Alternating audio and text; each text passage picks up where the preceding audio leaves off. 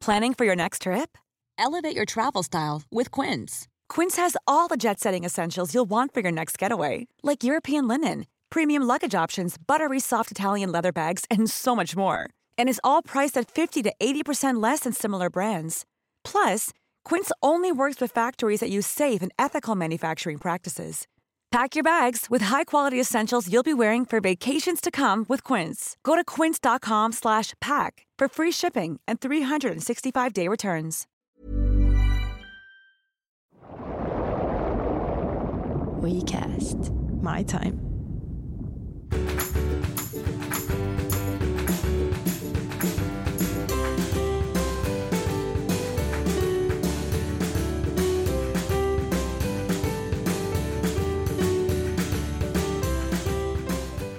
Moi, mä oon Emilia Vuorisalmi, äiti ja lääkäri, ja sä kuuntelet mun podcastia Emilia ja arjen kemiaa.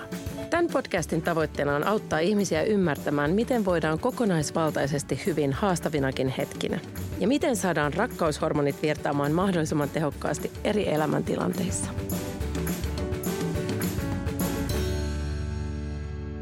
Moi kaikki, täällä taas Emilia ja Arjen kemiaa. Sillä kotona monet teistä varmaan jo valmistelee pikkuhiljaa joulua. Ja itse ainakin on jouluihminen ja innolla odotan joululomia. Joka puolella muualla maailmassa asia kuitenkaan ole ihan näin. Ja joulu voi olla aika rankkaa kurjaakin aikaa tietyissä, tietyissä paikoissa. Tänään puhutaan itse asiassa silpomisesta ja keskustellaan myös siitä, miksi joulun aika on yleistä aikaa silpomiselle. Studiossa meillä on vieraana solidarisuusjärjestöstä Ulla Sareen. Tervetuloa. Kiitos. Aloitetaan ihan siitä, että jos sä kerrot meille, että mitä on silpominen?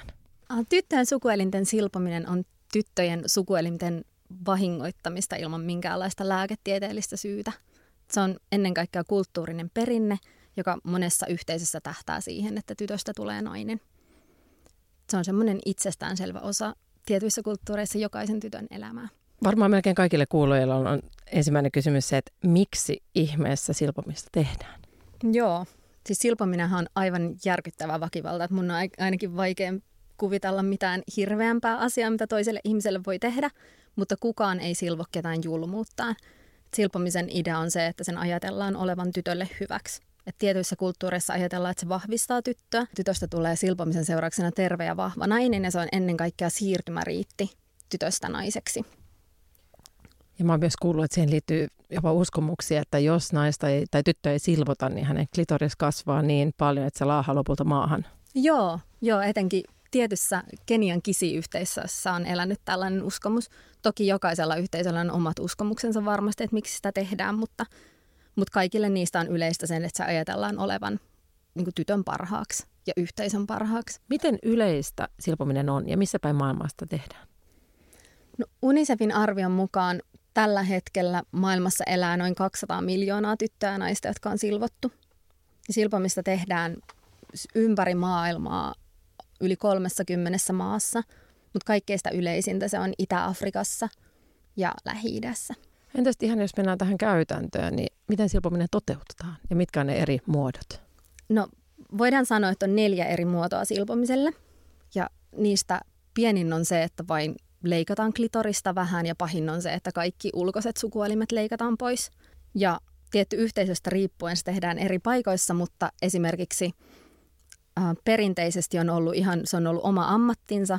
Silpojan ammatti. Silpojan ammatti on ollut oma ammattinsa ja se on ollut sellainen koko yhteisön juhla, missä tyttö viedään perähuoneeseen ja siellä tehdään tämä toimenpide ja sitten parin päivän päästä hän tulee ulos naisena ja sitten kaikki juhlii sitä. Mm.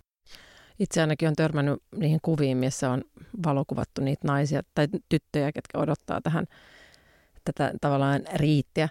Ja ne on, niin kuin, ne on kyllä todella koskettavia, koska sä aistit sen tunteen ja pelon. Ja mä myöskin näin, näin tuossa yhden videon, mikä on silpomaton.fi-sivuilla tai teidän Facebookissa, mikä oli todella koskettava, missä pieni tyttö on piirtänyt semmoisen niin mielettömän kuvan silpomisriitistä. Eli hän jo tuossa iässä, mä en tiedä minkä ikäinen tämä tyttösi videolla mahtoi olla. Muistaakseni 13. 13-vuotias jo joutuu niin kuin miettimään tätä asiaa mm. noin syvästi, että hän taiteen kautta purkaa tunteitaan ja pelkojaan. Joo, mä tapasin hänet viime huhtikuussa, kun vierailin meidän turvaleirillä Keniassa ja hän tosiaan purki silpomisen aiheuttamia tunteita taiteen keinoin. Hänen, hän oli semmoisessa koulun taideryhmässä, missä he maalas koulun ulkoseinät kaikilla lapsen oikeusjulisteilla ja, ja hän oli semmoinen pieni ihmisoikeustaistelija, mutta se jotenkin se hänen vihkonsa kuvasti sitä, että kuin arkipäivää se on mm. tytöille Keniassa, että häntä ei itsensä edes oltu silvottu, mutta hän tiesi, mitä se silpominen tar- tarkoittaa. Hän tiesi, että monet hänen ystävistään on silvottu. Mm. Niin hän tosiaan piirsi semmoisen kuvan, missä verilammikossa makaa silvottu tyttö. Äh, solidaarisuus on nimeltä järjestö, missä olet töissä. Mitä Joo. solidaarisuus siis tekee? No, solidaarisuus poistaa naisiin kohdistuvaa väkivaltaa Somalimaassa, Keniassa ja Nicaraguassa. Ja erityisesti Keniassa ja Somalimaassa me keskitytään tyttöjen sukuelinten silpomisen vastaisen työhön. Käytännössä se on kouluttamista. Me koulutetaan päättäjiä, terveydenhoitajia, pienten lasten vanhempia, toimittajia, opettajia ja tyttöjä siitä, että miksi silpominen on väärin – ja mitä silpominen aiheuttaa. Miten nämä esimerkiksi Afrikassa ihmiset suhtautuu siihen, että täältä vaaleat skandit saapuvat puhumaan silpomisesta? No siis meidän toimintaperiaate on se, että me ei missään nimessä mennä pätemään meidän suomalaisesta kulttuurista käsin, että miten ihmisten pitäisi elämänsä elää, vaan että esimerkiksi Keniaan me päädyttiin sitä kautta, että me tutkittiin siellä ensin, että mikä on paikallisten mielestä sellainen – heidän yhteisön suurin ongelma ja heitä identifioi, että se on tämä tyttöjen sukuelinten silpominen, jonka jälkeen me etittiin paikalliset kumppanit, jotka puolustaa siellä tyttöjen oikeuksia. Alettiin sparraamaan heitä ja autetaan heidät tekemään työnsä paremmin. Että he on ihmisiä, jotka tuntee sen oman kulttuurinsa parhaiten ja saa lähestyä tätä asiaa heidän omasta kulttuurista käsin. Et me ei missään nimessä mennä sinne moralisoimaan, vaan me tuetaan sitä paikallista omaa muutosvoimaa. Minkälaisia kohtaamisia sulla on ollut sun uran aikana siellä Afrikassa liittyen silpomiseen? Siellä on siis, siis ne ihmiset, jotka tekee siellä tätä silpomisen vastaista työtä, on aivan mielettömiä tyyppejä. Mä tapasin siellä ihan mielettömi voimana isä, joilla on ehkä itsellään kauhea kokemus taustalla, mutta sitten hän on aikuisempana ymmärtänyt, että tämä ei ehkä ole ihan jees tämä kulttuuri, ja nyt ne siellä tekee kaikkensa, jotta tulevat sukupolvet säästyisivät tältä. Ja sitten kun mä huhtikuussa vierailin siellä turvaleirillä, mä tapasin ihan mielettömän suloisia pieniä tyttöjä, jotka oli pelastunut silpomiselta sen takia, että heidän vanhemmat osi, oli osallistunut meidän koulutuksia ja lähettänyt tytöt sinne leirille. Miten sä ajaudut töihin tämän asian pariin? Mua on aina kiinnostanut naisten oikeudet ja ylipäänsä ihmisoikeudet, että se on ollut aina mulle semmoinen sydämen asia. Miten pitkään sä oot tehnyt töitä solidaarisuudessa? Mä oon ollut solidaarisuudella nyt kolme vuotta töissä. Ja mitä sä koet, kun sä katsot, että äh, mikä on ollut kaikista, kaikista palkitsevinta sun työssä? No ehkä se on siis, moni asia konkretisoitu silloin viime huhtikuussa, kun pääsin sinne kentälle katsomaan, että mihin ne kaikki meidän kampanjan, viime joulukampanjan rahat, mihin ne meni ja mitä niillä tehtiin. Ne olisi jotenkin tosi hieno nähdä paikan päällä, että millaista se työ on. Miten sitten käytännössä näkyy työ, jota teette siellä Keniassa? Se oli ihan mahtava nähdä siellä paikan päällä, kun mä vierailin meidän turvaleirillä, että kuinka sadat lapset vaikka yhdessä laulo silpomisen vastaista laulua tai osas heti kertoa, että mitä silpominen aiheuttaa ja jotenkin tosi avoimesti puhu siitä, että mitä se silpominen on, ottaa huomioon, että se on kuitenkin ennen kaikkea tabu. Se on mm. semmoinen asia, mistä ei puhuta, se on itsestäänselvä jokaisen tytön ja naisen elämää. Niin siellä siitä jotenkin näin vaikeasta asiasta puhuttiin avoimesti, ihan niin kuin pienistä lapsista lähtien, mutta toki ikätasoisesti, että ei ketään pelotelle, mutta avoimesti puhuttiin siitä, että mitä se on ja mitä se aiheuttaa. Joo. Mainitsitkin nuo turvaleirit ja just kun puhuttiin tästä joulun ajasta, niin joulu on, joulu on sitä sanotaan silpomissesonkia, eli tytöt viedään silvottavaksi, jotta he ehtivät sitten loman aikana parantua, eikö vaan? Joo, juuri näin. Ja näiden turvaleiden tarkoitus on sitten saada tytöt suojaan. Joo, joo se on niiden tarkoitus ja myös opettaa heille, että kuinka he voi niitä omia oikeuksiaan puolustaa. Ja ideani niissä turvaleireissä on se, että me tehdään siitä semmoinen vaihtoehtoinen siirtymäriitti, kun silpominen on jotenkin vähän niin kuin meillä on joku rippikoulu. Voisi ajatella, että perinteisesti mm. on ollut, että se on semmoinen siirtymäriitti tytöstä naiseksi. Että kun sut on silvottu, niin susta tulee nainen, sä voit päästä naimisiin ja saada hienon, hienon aviomiehen. Mm. Niin näin just, sori keskeytä, mutta näin myös sen toisen videon, mikä oli hyvin koskettava siinä, kun, kun kerrottiin just, että, että periaatteessa jos ty, tyttö ei silvota, hänestä ei koskaan tule naista. Hän ei tule Nimenomaan. koskaan pyytämään, py, ö, pääsemään naimisiin. Joo. Ja perheet uskoo tähän. Joo.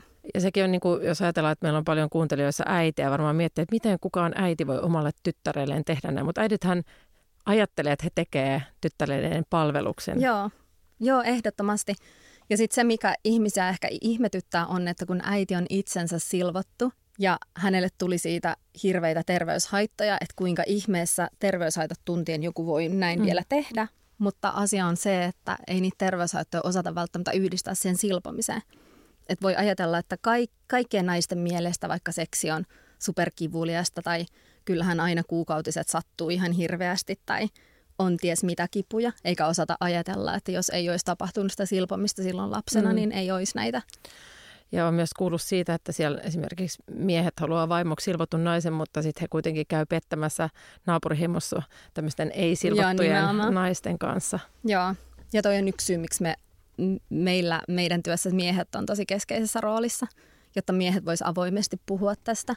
Että ehkä ne ongelmat, mitä siinä avioliitossa on, saattaa johtua just siitä, että kun nainen on silvottu, niin hän ei osaa ehkä nauttia, nauttia vaikka just seksistä. Niin sitten mies hakee sen seksin jostain muualta. Mm. Minkä sä koet olevan kaikista haastavinta teidän työssä? No siis ehdottomasti sen, että ne, ne uskomukset on niin tiukassa, että se on kuitenkin kymmenien, satojen, ehkä tuhansien vuosien perinne, niin ei ihmiset tosta noin vaan luovu asiasta, mm. mihin ne on aina uskonut. Ja jotenkin se, että siihen liittyy nimenomaan niin paljon uskomuksia, sitä perustellaan niin monella eri tavalla, niin siellä yhteisössä on vasta-argumentteja niille asioille, mitä me heille opetetaan. Kuten esin, että jos sanotaan, että silpomisesta aiheutuu hirveästi terveyshaittoja, että sä et voi tehdä sun tyttärelle tätä, koska tästä seuraa kaikkea aivan hirveätä fyysistä asiaa. Mm. Niin he saattaa sanoa, että ei ne fyysiset asiat johdu siitä silpomisesta, vaan vaikka siitä, että hänen äitinsä oli uskoton tai he ne. elävät pahellista elämää tai ja ainakin itse olen kuullut, että he myös uskoo vahvasti, että kun tyttö silvotaan, niin se paha henki tulee sieltä haavan kautta ulos. Joo, joo nimenomaan. Että, että sitten voi sanoa, että jos ei silvota, niin se paha henki jää, jää sinne. sinne joo. nimenomaan, mikä sitten taas vaikuttaa tytön käytökseen ja tytöstä tulee holtiton ja yliseksuaalinen. Kyllä. Ja, ja, ja myös nämä talouteen liittyvät uskomukset on myös vahvoja. Joo, on ja ei ne välttämättä edes mitään uskomuksia, vaan ihan tosiasiallinen fakta, että jos tyttö ei silvota, niin hän ei välttämättä pääse naimisiin. Jos silpominen on se normi siellä yhteisössä ja jos tyttö ei pääse köyhissä kulttuureissa naimisiin, niin se saattaa olla hänelle taloudellisesti tosi iso juttu. Miten te tätä esimerkiksi estätte teidän työssä? Kouluttamalla. Mm. Että tyttö nähtäisi täysvaltaisena yhteisön jäsenenä ilman, että hänelle tarvitsisi tehdä mitään tällaista, kun ottaa ne miehet mukaan ja puhuu miehille siitä, että, että ne haitat, mitä he on ehkä jo nähneet naisissa, niin johtuu nimenomaan silpomisesta, niin sitten miehet voi ilmaista, että he ei tahdo tätä. Niin. Että ainakaan miesten takia ei tarvitse tehdä tätä kellekään. Ne haitathan ja riskit on, on hyvin, hyvin vakavia, eli voidaan Joo. kerrota myös vähän, mitä, mitä kaikkea silpomiseen liittyy. Eli tietenkin infektiot on yksi suuri Joo, ongelma. terveydellisiä haittoja on lukuisia ihan, ihan infektioista ja verenvuodosta siihen, että siihen voi kuolla. Mut Synnytykset toki, saattaa olla Joo, syn- mahdottomia tai hyvin kyllä, vaikeita. virtsaamisvaikeuksia, fistuloita, aivan kaikkea. Mutta myös siis psyykkisiä traumojahan siitä varmasti seuraa jotenkin siis se, että se ihminen, kenen sä luotat maailman eniten, kuka on mm. sulle kaikkeista rakkain, kun sä oot pieni tyttö, eli sun äiti, niin sun äiti on se, joka vie sut silvottavaksi ja tahtoo tehdä sulle jotain tällaista. Että onhan se ihan hirveä trauma ja luottamuksen menetys varmasti monelle. Mikä on yleisin ikä, milloin tyttö silvotaan? No se varmasti vaihtelee eri kulttuurien välillä, mutta esimerkiksi Kenian kisiyhteisössä, missä solidaarisuus tekee silpomisen vastaista työtä, niin perinteisesti tytöt on silvottu silloin joskus murrosiän kynnyksellä, mutta kun Kenias silpominen on ollut laitonta vuodesta 2011 lähtien, niin se on tarkoittanut sitä, että tytöt silvotaan yhä nuorempina ja nuorempina. Että nyt saattaa olla niinkin pieniä kuin kuusivuotiaita, milloin heidät silvotaan itse esiteinin 13-vuotiaan tyttären äitinä, niin tai jotenkin en mä pysty edes kuvittelemaan, niin kuin, miten kauheata ja järkyttävää tämä on. Ja sen takia on hienoa, että teillä on meneillään tämä keräys. Ja monelle varmaan herää siellä kuulijoissakin kysymys, että miten pystyy auttamaan tai miten pystyy olemaan mukana teidän työssä? Lahjoittamalla. Nyt meillä on nyt käynnissä tosiaan Tytöt turvaan joulukeräys, jossa me kerätään rahaa just Kenian kisiyhteisö, että me voidaan järjestää näitä turvaleirejä. Jos menee meidän kampanjasaitille www.silpomaton.fi, niin siellä voi lahjoittaa vaikka joululahjarahoistaan osaan tähän meidän joulukeräykseen. Tai ehkä jos haluaa antaa erilaisia joululahjoja jollekin henkilölle, Niinpä. niin tämä voi olla myös, myös vaihtoehto. Kyllä. Toivotaan, että saadaan mahdollisimman moni tyttö tänä jouluna turvaan ja teet tosi hienoa työtä ja oli, oli ihana saada sut vieraksi. Kiitos kun sain olla. Kiitos ja hyvää joulua. Hyvää joulua.